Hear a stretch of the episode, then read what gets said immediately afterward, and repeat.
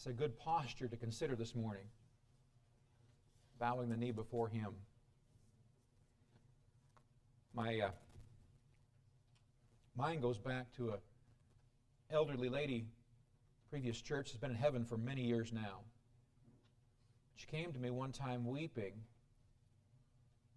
She said, Pastor, I, I'm so brokenhearted. She said, My knees are so bad I can no longer bend down and pray. And I said, Oh, dear lady, I called her by name. I said, You understand that, that you don't have to be on your knees to pray. You can be in any position. And she said, Really? really? I like being on my knees sometimes, but I don't pray that way all the time. And so praise the Lord. Uh, book of John is where I want you to be this morning. The very beginning of the book of John, John chapter 1. As I was studying the Gospels, I recognized that John gives us a different point of view than the other synoptics, Matthew, Mark, and Luke. And I, I didn't really understand what the basis of that view was or why he saw things differently until I did a, a deeper dive and come to find out that John lived longer, for one thing, than the other apostles. He lived longer than Paul. And so he didn't even write his epistle until the others were passed on, were dead. So he saw the condition of the church. It was it had, grown phenomenally so since the other disciples had passed away. The church was not the same as it was. In its infancy, it was full of saved Jews. But now the church, by the time that John writes this, this, this, this gospel, is primarily Gentiles, saved Gentiles. As Paul has, has covered the known region, building churches all over, and these churches are exploding and building other churches. And so now the, the church, which began with just that little fledgling group, has exploded into this in, incredible, incredible organization. Well, John's got a burden because he recognizes that in order for the, the, the truth of the gospel to be represented clearly for the Gentile who did not have the, the same background as the Jew, the Gentile would need it, need it in, in, a, in, a, in a totally different venue. Up until now, it had been presented in a, with a, a Jewish flair. But to truly understand it, to comprehend it, they would have to understand much of Judaism. Well, John's burden was to share a gospel of Jesus Christ that did not force them to go back and do catechism in the Jewish faith. And so I was so blessed when I understood the John 3:16 For God so loved the world that he gave his only begotten son that whosoever believeth in him whosoever believeth in him shall not perish but have everlasting life was written from a heart that wanted to share the gospel of Jesus Christ freely and clearly without adding any confusions or distractions to it. This is why we have the gospel most plainly written in the book of John. That you and I, we non Jews, can grasp it, understand it. I opened my series by trying to make sense of John 1 1. In the beginning was the Word, and the Word was with God, and the Word was God. The same was in the beginning with God. Enormously powerful truth there. But as I shared, I oftentimes felt guilty by giving this to a new convert, saying, Why don't you just read the book of John? and then come back and their eyes were crossing. what, what did I just read? But as we learned last week that Jesus, Jesus is the Word, the full expression of His Father. You say, you say, show us the Father, the disciples asked. And Jesus said, You've already seen the Father in that you've seen me. If you know me, you know the Father. I read the first verse. But let me read it again. John chapter 1, beginning at verse 1 and following.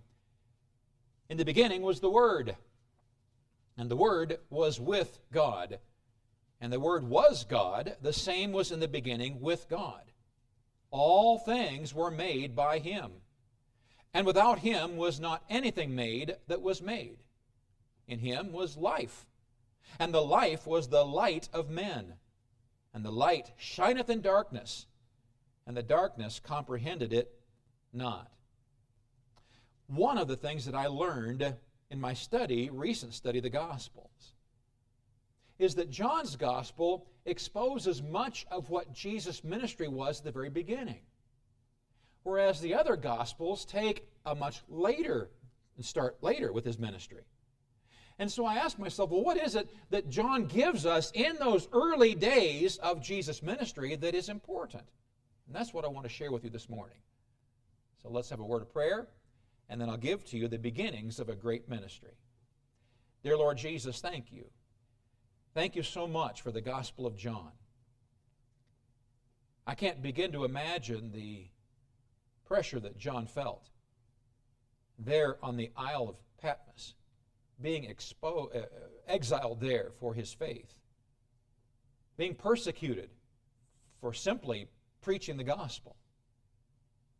But Lord, I thank you for allowing him under inspiration to pen this amazing gospel. And so, Lord, this morning, would you help us to have a clearer perspective of you and of your, your early ministry through this wonderful book? And we'll thank you for it, for we love you in Jesus' name. Amen. In the Gospel of John, we see how Jesus was introduced in his public ministry, how he was perceived in his, as he began his ministry.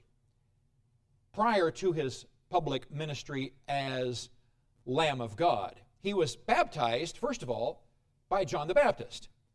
John's gospel includes a considerable amount of time in which his ministry overlaps that of John the Baptist, which is interesting because the other gospels present it after John's ministry. John records what Jesus did before John the Baptist was imprisoned, while the others relay events after. John the Baptist came to bear witness of the light. So in John's gospel, he introduces Jesus, first of all, as the Lamb of God. But before he does, Jesus was baptized by John, and then he fasted 40 days and was tempted by the devil. So before Jesus comes on the scene as this incredible prophet, his public ministry, he first of all was baptized, and then he fasted for 40 days and was tempted by the devil. Then we start seeing what's interesting to me that I'd never quite followed before. We start seeing the calendar being followed. Day one, day two, day three, in Jesus' public ministry. What happened in those very first days of his public ministry? Well, it tells us. Day one, John 1 and verse 6 and 7. There was a man sent from God whose name was John.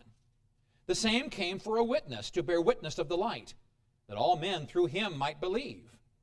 The next day, John seeth Jesus coming unto him and saith, Now, the next day is the next day of John speaking to the group.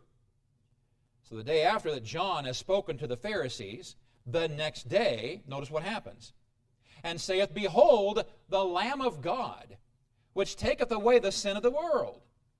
And John, verse 32, bear record, saying, I saw the Spirit descending from heaven like a dove, and it abode on him, and I knew him not. But he that sent me to baptize with water, the same said unto me, Upon whom thou shalt see the Spirit descending and remaining on him, the same is he which baptizeth with the Holy Ghost. So the first day, Jesus' ministry, he shows up, he says, Behold, the Lamb of God, John said. Day one. Behold, the Lamb of God.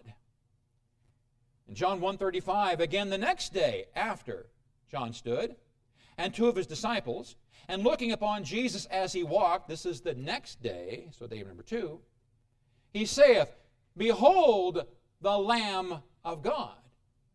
First day, behold the Lamb of God. Second day, behold the Lamb of God. So, how was Jesus perceived at the very beginning of his ministry?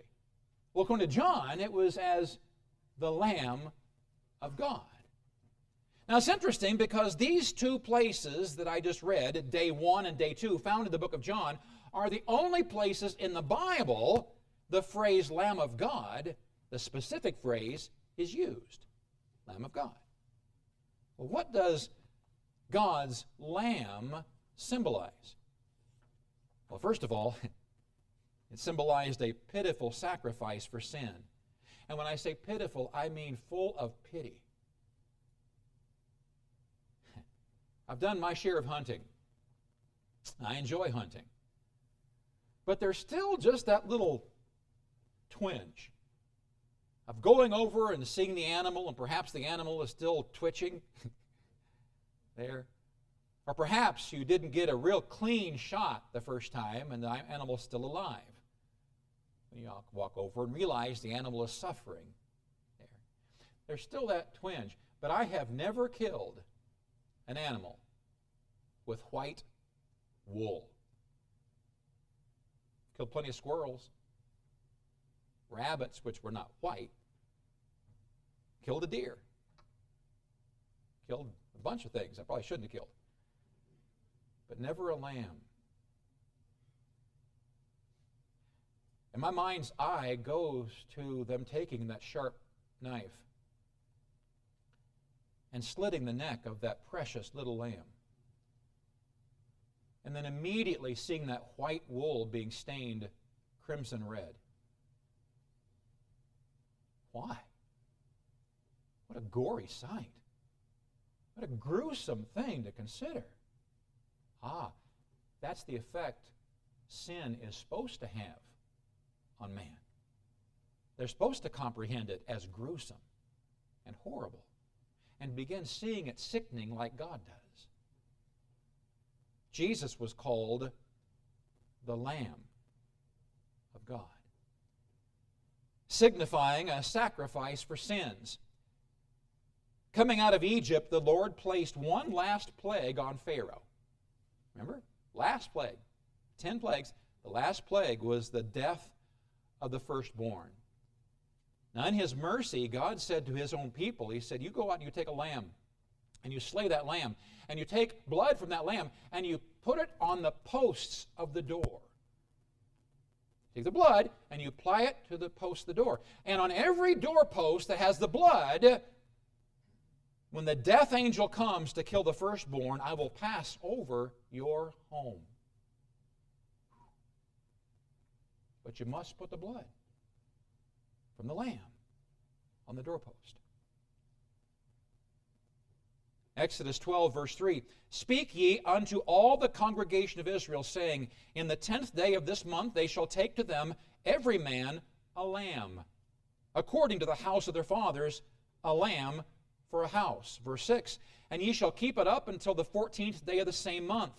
And the whole assembly of the congregation of Israel shall kill it, a lamb, in the evening.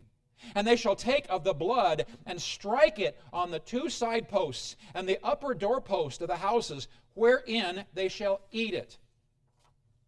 1 Corinthians 5 7, the New Testament reads, Purge out therefore the old leaven, that ye may be a new lump, as ye are unleavened. For, notice, Christ our Passover is sacrificed for us. I will pass over all of the doors that have the blood on the doorposts. I will be their Passover. Jesus was our Passover. He came to us, he says, and if there's blood applied to your sin, I will indeed pass over you. But if there's no blood applied to your sin, you will die. Hmm. Sounds to me like it's important to have the blood applied to our sin. I had the blood applied to my sin as an 11 year old boy when I knelt down and prayed and trusted Jesus Christ as my personal Savior. And He washed my sin in His blood. My sin was applied. His, my sin, He applied His blood to my sin. It was a sinless sacrifice. In 1 Peter 1:19, but with the precious blood of Christ as a lamb without blemish and without spot. It was a willing sacrifice. In Acts 8:32, the place the scripture which he read was this: He was led as a sheep to the slaughter, and like as a lamb dumb before his shearer, so opened he not his mouth. He was a singular sacrifice. Hebrews 9:28. So Christ was once offered to bear the sins of many, and unto them that look for him shall he appear the second time without sin unto salvation. So when John looked at Jesus and said, Behold, the Lamb of God, Jesus was introducing himself to the world as a sacrifice. The one, the spotless one, the eternal one who came to dwell among man and offer himself as a sacrifice for the sins of man. Behold the Lamb of God.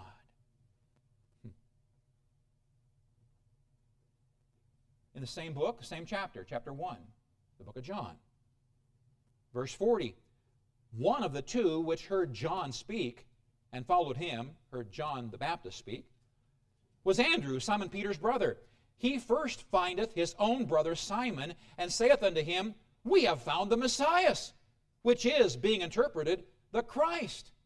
We found him. We found him. We found the Messiah. We found him. Shortly after Jesus was introduced by John as the Lamb of God, Jesus began calling his disciples, one by one, calling his disciples. And what did this disciple call him? Guess what, John? Guess what, Peter? We found him. We found the Messiah. Jesus introduced his ministry. And right at the very beginning, he was called the Lamb of God, and he was called the Messiah. We talked about it this morning. Messiah means anointed one. Christ is the New Testament meaning of Old Testament Messiah. Anointed one. Jesus was the one anointed to be the prophet, priest, and king. He was anointed to be the sacrifice for the sins of the world. Andrew believed that Jesus was the long awaited Messiah of Old Testament prophecy, come to save his people from their sins. Day three. Day one, behold, the Lamb of God. Day two, behold, the Lamb of God. And he's the Messiah. Day three. John 1, verse 43. The day following, Jesus would go forth into Galilee and findeth Philip and saith unto him, Follow me. Verse 45 Philip findeth Nathanael and saith unto him, By the way, what I'm going to read for you is the only time in the Gospels we have this discourse. You mean Nathanael actually speaks? Well, yes. We wouldn't know it, however, if it weren't for John's Gospel. Verse 45 We have found him of whom Moses in the law and the prophets did write, Jesus of Nazareth, the son of Joseph. And Nathanael said unto him, Can there any good thing come out of Nazareth? Well, Philip saith unto him, Come and see. Jesus saw Nathanael coming unto him, and saith unto him, Behold, an Israelite indeed, in whom is no guile. Nathanael saith unto him, Whence knowest thou me? Jesus answered and said unto him, Before that Philip called thee, when thou wast under the fig tree, I saw thee. Nathanael answered and said unto him, Rabbi or teacher, thou art the Son of God. Thou art the King of Israel. Jesus answered and said unto him, because I said unto thee, I saw thee under the fig tree, believest thou? Thou shalt see greater things than these. And he saith unto him, Verily, verily, I say unto you, hereafter ye shall see heaven open, and the angels of God ascending and descending upon the Son of Man. Notice when Nathanael said, You are the Son of God, Jesus didn't say, Oh, don't say that. You can't call me that. He allowed him to call him the Son of God. Nathanael came to that meeting of Jesus unbelieving. Oh, there can't anything good come out of Nazareth. Nazareth. Well, Cana, Cana was where, where Nathanael was from, and Cana and Nazareth were rival cities. They looked down on one another. Nathanael then believed after Jesus told him that he had seen him and where he had been. Nathanael believed, and Nathanael called him the Son of God. In John 1:33, and I knew him not, but he that sent me to baptize with water, the same said unto me, Upon whom thou shalt see the Spirit descending. This is John the Baptist speaking. And remaining on him, the same as he which baptizeth with the Holy Ghost. And I saw, notice, and bear record that this is the Son of God. Nathanael called Jesus on day three of his public ministry the Son of God. John the Baptist called Jesus the Son of God. The Holy Spirit came down as a dove, the Bible said, as Jesus was coming out of the water after John baptized him. John saw that impression. He heard the voice from heaven saying, This is my beloved Son, in whom I am well pleased. John the Baptist witnessed that. And of Jesus, whom he had called the Lamb of God, now he says he is the Son of God. In Matthew 14 33, the disciples had been in a boat and they, and they saw Jesus walking on the water. And of course, this is where Peter says, if it, be the, if it be you, Lord, bid me come to be with you. And Peter gets out of the boat and walks on the water. Incredible, at least for a few steps before sinking. In this passage, then they that were in the ship, after Jesus helped Peter get back in the ship, came and worshiped him, saying, Of a truth, thou art the Son of God. They saw Jesus calm the storm. This is the Son of God. In Matthew 16 16, and Simon Peter answered and said, Thou art the Christ, the Son of the living God. After Peter had witnessed Jesus perform numerous miracles, Jesus asked him, Peter, whom do men say that I am? Peter said, Thou art the Christ, the Son of the living God. Peter had watched Jesus multiply a few fish and feed 5,000 people with those fish. Peter had actually been empowered to walk on the water because of this Jesus. And Peter exclaimed, Thou art the Son of the living God. After witnessing the amazing power of God, one after another exclaimed, You are the Son of God. His first public miracle was done three days after his conversation with Nathanael. John 2 and verse 1. And the third day there was a marriage in Cana of Galilee, and the mother of Jesus was there, and both Jesus was called and his disciples to the marriage. And of course, we know that Jesus turned the water to wine on that day. Miracle! Miracle! Salvaged the wedding. In John 2 and verse 11, it says, This beginning of miracles. So, lest you have any confusion, I wonder what Jesus' first miracle was. Well, we're told. John's Gospel specifies it. This beginning of miracles, the turning of the water to wine, did Jesus in Cana of Galilee and manifested forth his glory, and his disciples believed on him. And then Jesus left Galilee and went to Judea. So, the introduction of Jesus in his public ministry was a very eye opening revelation of who this man is the Son of God the Messiah, the Lamb of God. It's a pretty powerful introduction. Ooh, these men know who this man is. The very first days of his public ministry. Wow, they know who he is. That means that means he's off to an incredible start. Everybody's going to know who he is. They're going to all receive him as the Son of God. He's the Messiah to all of them, right? So he begins his public ministry with these powerful identifications of who he is. But then, he has an introduction to some problems. In John chapter 3, so we're still in the very beginning of Jesus' public ministry. And John's gospel is recording these aspects that the other gospels don't mention.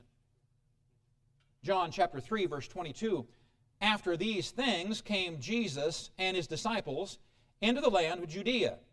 And there he tarried with them and baptized. Now, it's interesting, and we're going to be taught here just a moment, that Jesus did not actually baptize himself, his disciples baptized. And the scriptures tell us that very plainly. But what we see is a maturing of the ministry, the public ministry of Christ, because now he is winning people to himself, and they are now being baptized no longer in the name of John the Baptist, but the name of Jesus Christ, the Son of God.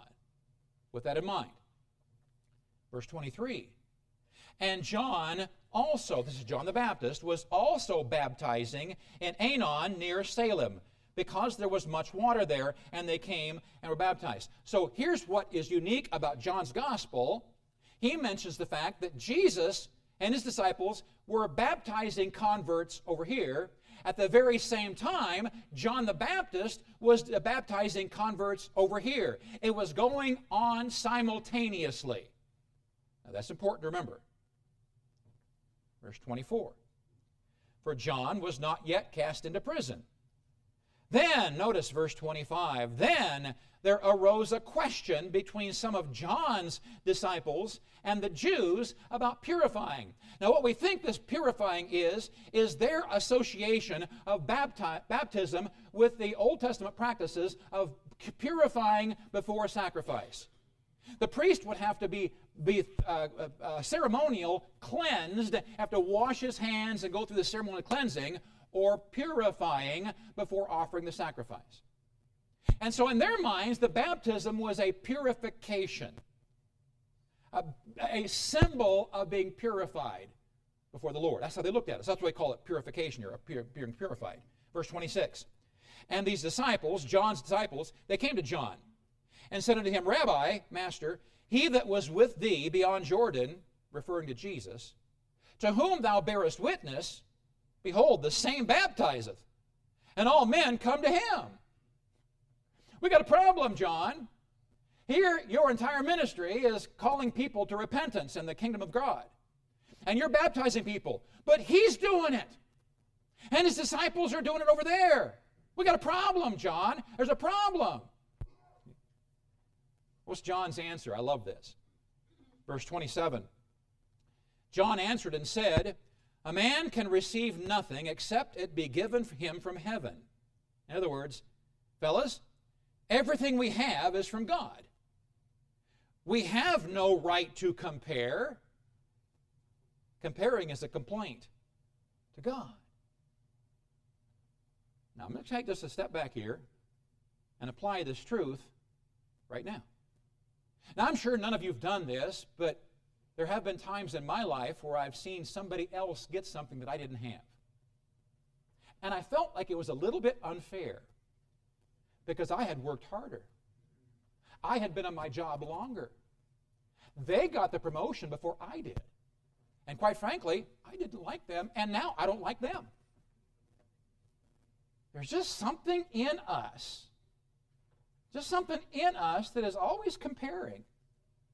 Always comparing one against another. Well, the Bible calls that comparison, that looking at others and then getting a little, little upset over that, it calls it envy. Come to find out, envy is a, a grievous, grievous sin in God's eyes. And here we're told why. Because John said, everything we have is from God. Well, if that tr- is true, which of course it is true, and we look at somebody else that gets something from God that we didn't get, we're saying, God, you blew it. You should have given that to me, and we're mad at God. Our accusation, our anger seems to be at them, but God is feeling it personally because it came from Him. And we're actually accusing Him. It's a grievous sin.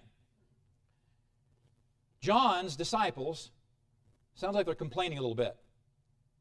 There's some envy here.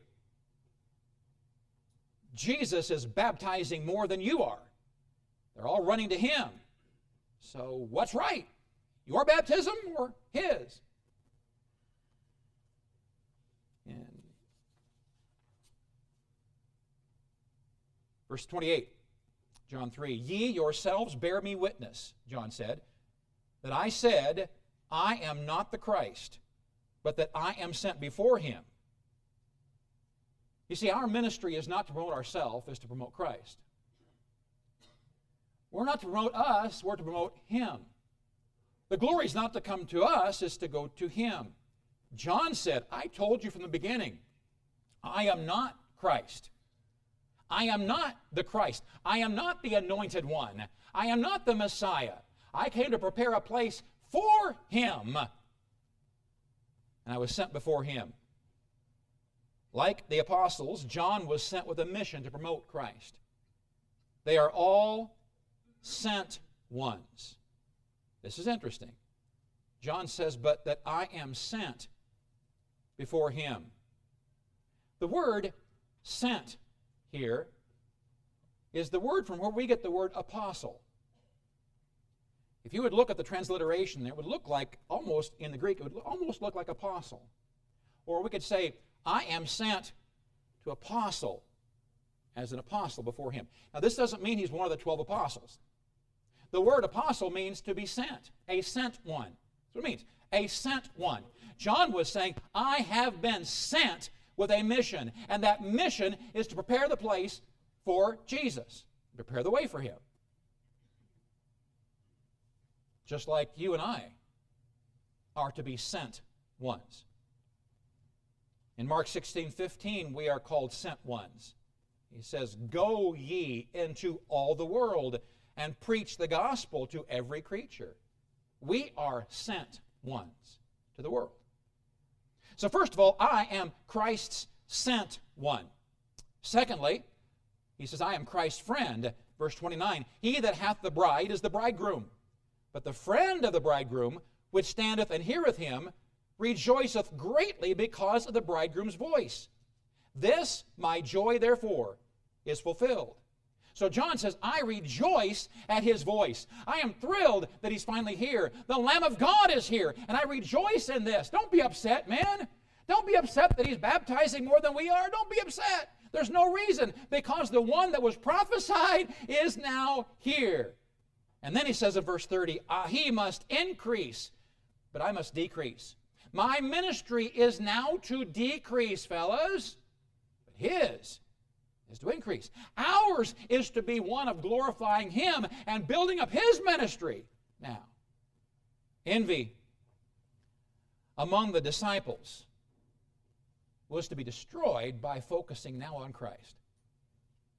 How could they break that horrible, horrible pattern of envy? John says, Look to Jesus. Look to Jesus. So, the first problem that Jesus faced in his public ministry was envy. Now, I found this really interesting. The first problem that Jesus faced in his public ministry, after being introduced with these amazing names of who he really was, was the sin of envy. Now, this follows because in John chapter 4, again, toward the beginning of Jesus' ministry, it says, When therefore the Lord knew how the Pharisees had heard that Jesus made and baptized more disciples than John, here it is, verse 2 Though Jesus himself baptized not, but his disciples, he left Judea and departed again into Galilee. And he must needs go through Samaria. And of course, Samaria is where he met the woman at the well. So here we find out that when the Pharisees began to find out that Jesus was winning more disciples than John, Jesus perceived they were getting upset. The Pharisees, the religious leaders, were getting upset because Jesus' ministry was now being prolific, it was growing. So the response to Jesus' ministry was the Lord quickly became more successful in his ministry than John did. And John's ministry was phenomenally successful. Well, Jesus was even more successful. Jesus' ministry was a growing irritant to the Pharisees. Why? Well, because the Pharisees, we know now, were very full of themselves and they wanted all the attention to come to themselves. They were in no position to share it with anybody. As long as people were basically worshiping them as religious leaders, And bowing down before them, they were happy. But what's happening now is Jesus is winning all these converts to himself, and they're no longer getting excited about us. They like him better than me. They're saying. Envy. Jesus' popularity and message was met by a great envy by the Jewish leadership. Now, here's what I found interesting. The first problem that I see revealed that Jesus met in his public ministry.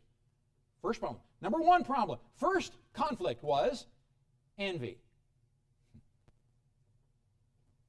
What was it that caused Jesus to be nailed to a cross later on in his public ministry? We're told. In Matthew 27 17 and 18. Therefore, when they were gathered together, Pilate said unto him, about three years later, Whom will ye that I release unto you, Barabbas or Jesus, which is called Christ? For he knew that for envy they had delivered him.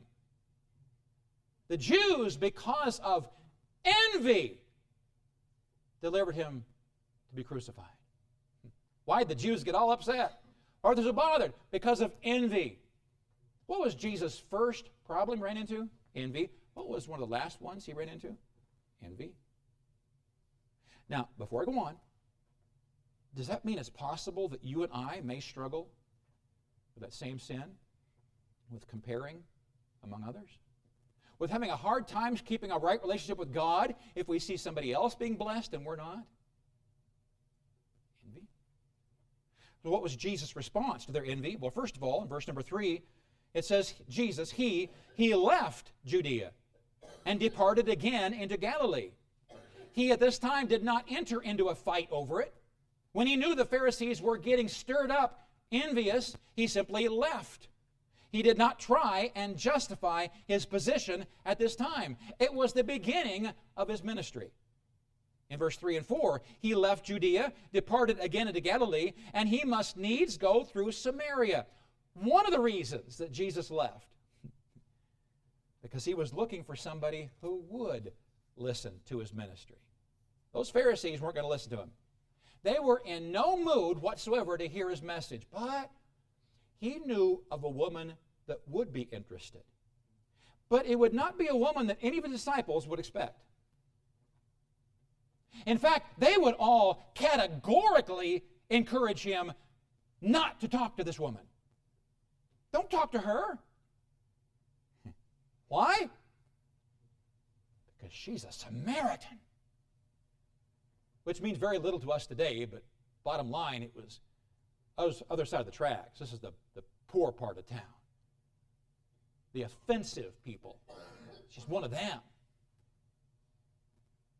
In John 7:38, he that believeth on me, as the scripture hath said, he tells this woman, out of his belly shall flow rivers of living water.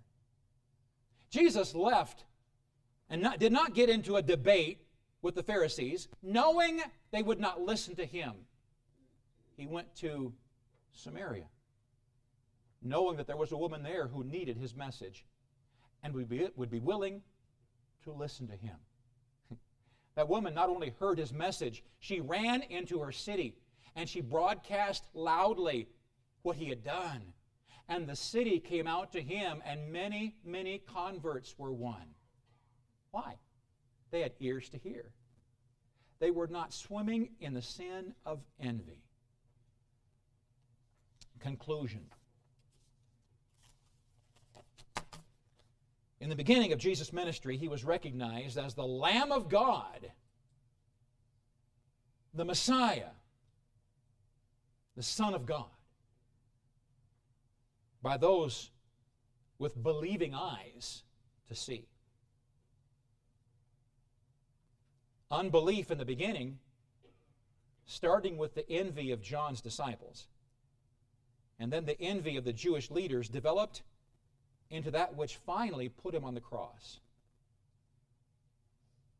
Today, Believing eyes allow us to see and follow the powerful Christ for who he really is.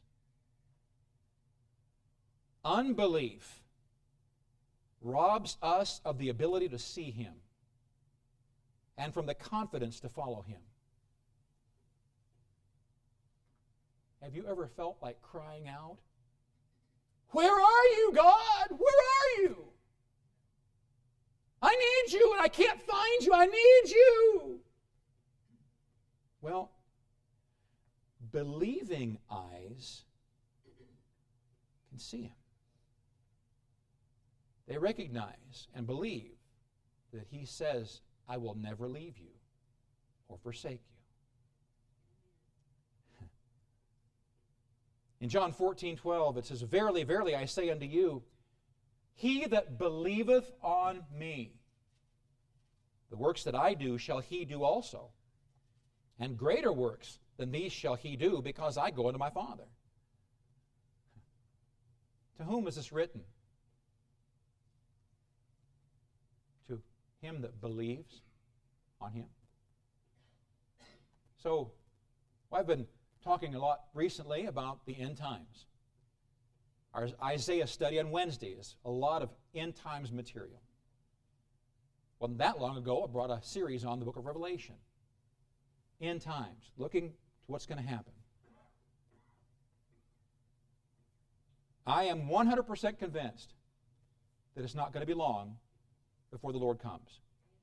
100% convinced. I am just as convinced as Paul was.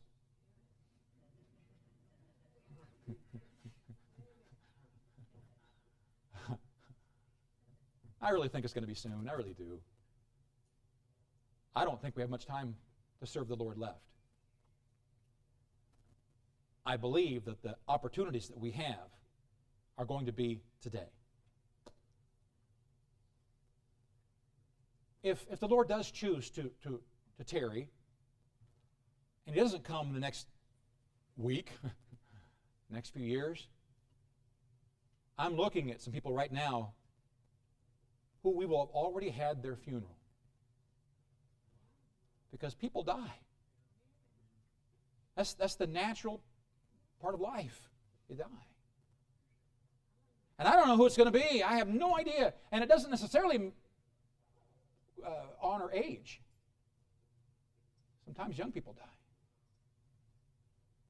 So, either way, we need to be concerned about living our lives today believing in Him.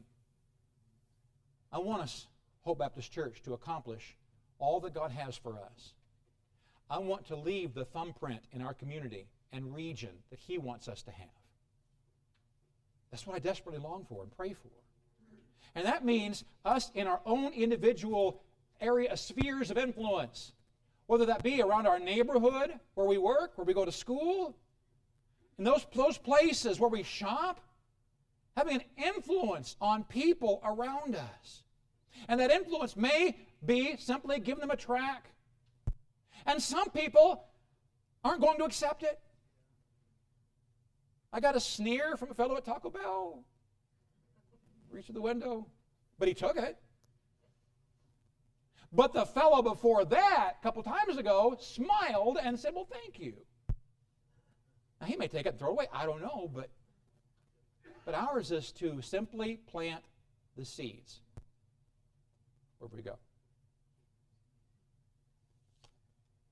Jesus began his ministry and ran into some problems, teaching us that as you begin your ministry, you're going to run into some problems. It's the nature of the beast. That's the way it's going to be. But what's the answer? The answer is keeping our eyes on Him and believing. And as we believe that He's still there, He's still there for us, He's still empowering us, He hasn't tripped up. We didn't misunderstand His calling. It's simply when we choose to follow Him, there's going to be obstacles and pressures and problems. And so we continue to follow Him, and that's my encouragement to you today. So, are you trusting Christ today? Are you trusting Christ first, first of all for salvation? Has there been a time in your life where you've put your faith and trust in Jesus Christ and Jesus alone, not your works, not your righteousness, but in Him? realizing that you are not righteous in your own. We are unrighteous. But putting your faith and trust in Him. Have you ever trusted Christ for salvation? Secondly, are you trusting Him today to lead you, to guide you, to be your strength today. Oh, the amazing things that can be done for Christ if we will but believe. Only believe. Only believe. All things are possible. Only believe. Only believe. Only believe. All things are possible. Only believe. Dear Lord, thank you for your love and this time. Forgive us for our unbelieving hearts. Lord, I thank you for each individual here today, and I thank you, Holy Spirit, that you have a job to do and desire it in each person here. Speak to our hearts today, Lord, pray that you might perform that in us that you long to do. Help us to get our eyes off comparing among others and on you, thanking you for all that you would bring into our lives. And Lord, I pray that today you might help us to believe in you, realizing that you have all power all power to lead us, to guide us, to direct us, to help us to do your will, and even to speak the truth and sharing the gospel with those around us. Our heads are bowed, our eyes are closed, no one's looking around. Has the Spirit of God spoken to your heart today? Has there been a time in your life where you have come to Christ knowing full well that you're a sinner? There's no sin in heaven but you believe that Jesus Christ died on the cross to pay for your sins. Has there been a time in your life where you have confessed your sin, put your faith and trust in Jesus, and have been saved? Have you done that? If not, if not, behold, today is the day of salvation. You could do it today. I wonder in the quietness of this morning with no one looking around if you do not know for sure that heaven is your home when you die, I'd sure like to pray for you. There be anyone in this auditorium who say, Pastor, pray for me this morning. I do not know for sure that heaven is my home, but I want to know. Please pray for me. If that's your testimony, would you raise your hand so I can see it right now? Anyone? Pastor, pray for me. I don't know. I'm going to heaven, but I want to know. Dear Lord, thank you for these who have put their faith and trust in you. Help them, I pray, grow in their confidence and belief in you. And I pray that, Lord, that you might accomplish great and powerful things for your glory. And oh God, would you help us to share the gospel, and may many come to know you because of it. We love you in Jesus' name. Amen.